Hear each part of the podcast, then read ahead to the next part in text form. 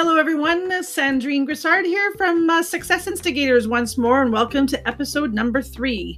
So I don't know if you guys know, but I'd like to tell you how I got started coaching entrepreneurs, because this is like a pretty cool thing for me to have gotten to this part of my life. So I was born in France, even though my English doesn't maybe sound like I was born in France, but I was there until I was 8 years old. And then the summer of my 9th birthday, my mom, my brother, and I moved to the United States because my parents had divorced. And so we went and lived in Fort Lauderdale, Florida, and we lived there for a few years. And then something really weird happened. Right before, like a couple of months before my 13th birthday, my mom took my brother and I to Toronto, Ontario, Canada in end of February. So just to give you an idea. So here we are living in Florida. It's nice and warm, and it's a beautiful, like tropical climate. And we don't basically don't even own any winter clothes. And she tells us we're going to go for a week vacation to Toronto in Canada because we're thinking of potentially moving there maybe in the coming year. So we go there for a week and we visit, and it's a nice place and we have fun, and it's cold, but you know, we're properly dressed. And then the day that we're at the airport to come back to Florida to continue our lives, we actually are told that we cannot go back to the States because my mom didn't tick the proper box on the immigration papers, and therefore our visas are no longer valid. So basically that day I moved to Canada. That's how I moved to Canada. So I'm almost 13 years old. I end up living in Canada. I never said goodbye to my friends, never went back to my house, couldn't finish my school year in my school, and had to like basically change lives all over again. So this is like my first change of life when I'm 9, France to the States, then 13, States to Toronto. And you'll see in a few minutes how this all ties in. But basically, I ended up in Toronto. We lived there for about 4.5 years. And right before my 18th birthday, I decide to leave to go to Europe because I have this amazing opportunity to go and work in the film industry. Now, just so you know, I'm leaving there, but I don't actually have my high school diploma because I'm missing like 3 credits. But this opportunity is amazing. It's for the summer. And I figure, you know what? By the fall, I'll come back. I'll finish those three credits. And I'll go to university because I've been accepted to Ryerson University in Toronto to go into public relations. So anyway, I go off to Spain. And of course, I go there. I spend 3 months. It's amazing. My Spanish, I'm fluent now. So I now speak 3 languages. I'm having the time of my life. I'm working on film sets. It's really fun. And I get another opportunity in the fall to continue and to go to different places. So one thing led to another. I ended up spending 5 years traveling all around Europe, the Caribbean, and going from one film set to another. Now, all of a sudden, it's been like almost 5 years. It's been like 4 years, and I've been doing all this traveling, and I've learned a lot of stuff, and I've made some money, and I've enjoyed myself. But now it's getting really difficult to just go from one gig to the next because sometimes the timing doesn't work out, right? So like the film industry is all about projects. You work for 4 weeks, 6 weeks, 8 weeks, 12 weeks on a film, and then when it ends, you're basically out of a job, and now you have to look for the next job. But sometimes the next job is only a month away. And now you have a rent to pay, you still have bills to pay, you got to be able to live off of, and you're a beginner, so you're not making that much money. You're making money, but not enough to have enough savings. So what I would do is I would call up the temp agencies and get temp jobs in between the films. All of a sudden though, after 4 years, I'm realizing, man, I'm working more often as an administrative assistant than I am on film sets. This isn't going anywhere. This isn't working out. So I decided to go on vacation, and this is when something really cool happened. I go on vacation because my family was meeting up on a Caribbean island, and like little tiny island, and they were paying for my lodging and they were paying for part of my ticket. So I was like, great. So I go there and I go and see my family. I hadn't seen my brothers and sisters for a while. So we all meet up and we spend, I spend 2 weeks there with them. And on the second day that I'm there, a distant cousin that I had never met, who lives in Montreal, Quebec, Canada, shows up there for 3 days. Now, just so you understand the powerful moment that was, because she had never been to see my family at that island. I hadn't been to that island in years. And we just kind of like serendipitous, like it was serendipitous, I don't even know if that's a word.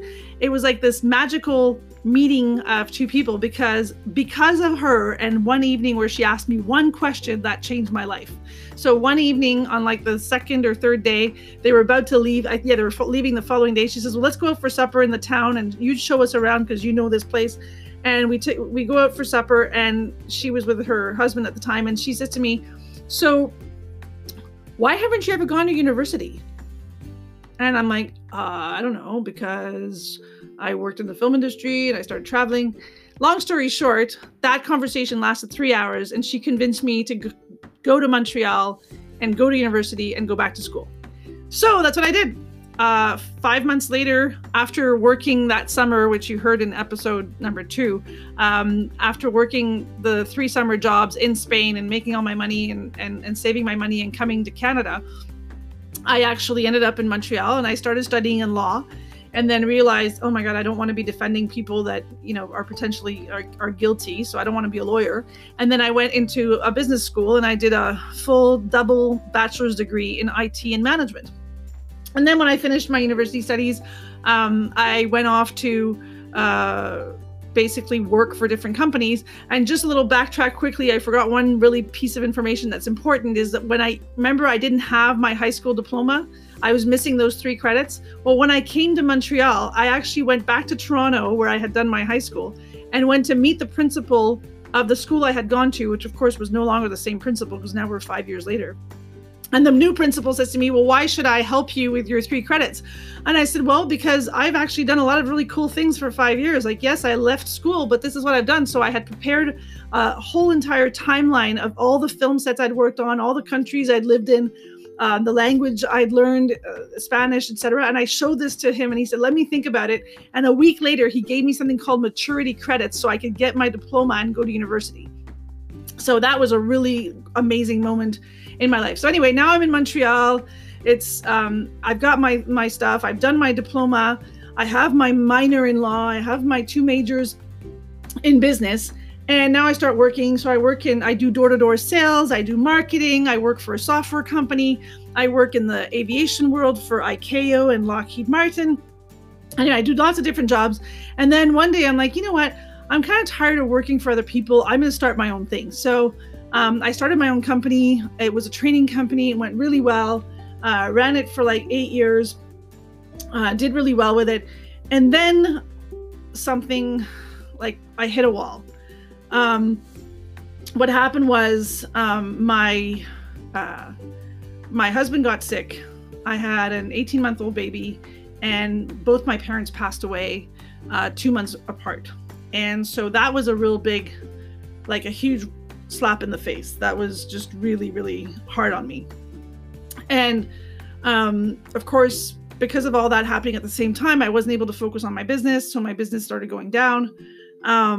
But then I got coached by an amazing coach, and I was able to start learning more about myself and focusing on the business again and getting better and recovering from all these bad things that were happening around me.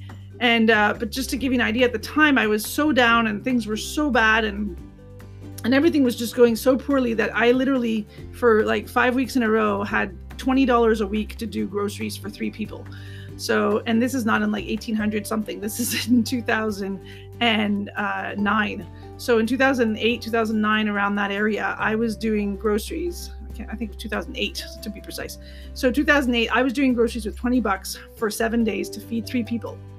So if you ever tried that, it's not easy to find what to buy to be able to feed your family. So I was really doing poorly, and everything seemed like it had crumbled around me, and my husband wasn't doing well. So anyway, I got coached, and through the coaching that I received, I started focusing more on like, what are my strengths and what's my unique capacity. And so my training company started really shifting into a training company where I was more of like a people person, and I'm doing more customized stuff. And so I started switching my products a bit to really adapt to who I am as a person. And so my income started increasing, and all of a sudden I got some really good contracts. And the next thing I know, my business is like soaring and it's doing well again. And I'm able to hire an assistant, and things are really going well for me. And around that time, because my husband was sick and he was still not doing well, I figured, well, maybe this is the right time to move from the city into the country to maybe help him out, and maybe this whole stress from the city is not good for him. And so we did. We got an opportunity to move to the countryside and run an inn. Unfortunately, that didn't work either. We started this adventure with some partners, and they decided to back out within like 5 weeks of signing a 5-year contract. And on top of that, after a couple of years later, they actually ended up suing me. So that didn't work out at all. And basically, I lost my house in the process. I lost my marriage. And I ended up moving back to Montreal with my son. So here I was back to square one again. And, you know, at that moment, I thought, I don't think I have the strength to be an entrepreneur right now, because I need to make sure that my son has what he needs. I need to make sure that I have what I need. And I just need to focus on us. So I got a job and I went working for Bombardier Aerospace, which is a big airplane manufacturer. And I did really well there. I worked there for 4 years. And was promoted to manager, and I was in charge of a bunch of different regions and 10 people below me, and it was really fun, and I was having a really good time working, but something kept nagging at me. And the reason why I'm telling you this whole story is because I don't know if you notice these patterns that keep coming back, is that every time I have this plan and I set up something to make things work, all of a sudden there's always something that's kind of missing. And what was missing was like, okay, I had a good job, I was making a good income, I enjoyed the people I was working with, but I felt like I wasn't having an impact. I felt like I wasn't being true to myself. I was missing what I was talking about yesterday. I was missing purpose. I was missing the meaning of like getting up in the morning and doing something that you know is going to change people's lives for the better. And so, interestingly enough, as I'm having these thoughts, one day I'm helping a friend move this little tiny office fridge, you know, those fridges that are just like about 3 feet high. So it's not a heavy thing, but we're moving the two of us, this fridge, up a flight of stairs, and the stairs go on an angle and they kind of curve. And in the curve, as I'm lifting this thing, I move to the left and I feel this acute pain in my lower back. And next thing I know, it's like hot and I'm like collapsing. I'm like, oh my God, I'm in so much pain. And luckily another friend was walking to come and help us, and he picked up the fridge before I dropped it. And I sat on the stairs and I went, oh, I need to lie down. And I lied down on the cold, right next to the staircase, there was some cold ceramics, and that really helped my back. And I lied there for like 10 minutes and I couldn't move. And I thought, oh, I have to drive home. This is not good. So I drove home in like some serious pain. And when I got home, I told my boyfriend and my son, guys, I'm not well, and my back really hurts. And basically, I spent the next 4 months trying to recover.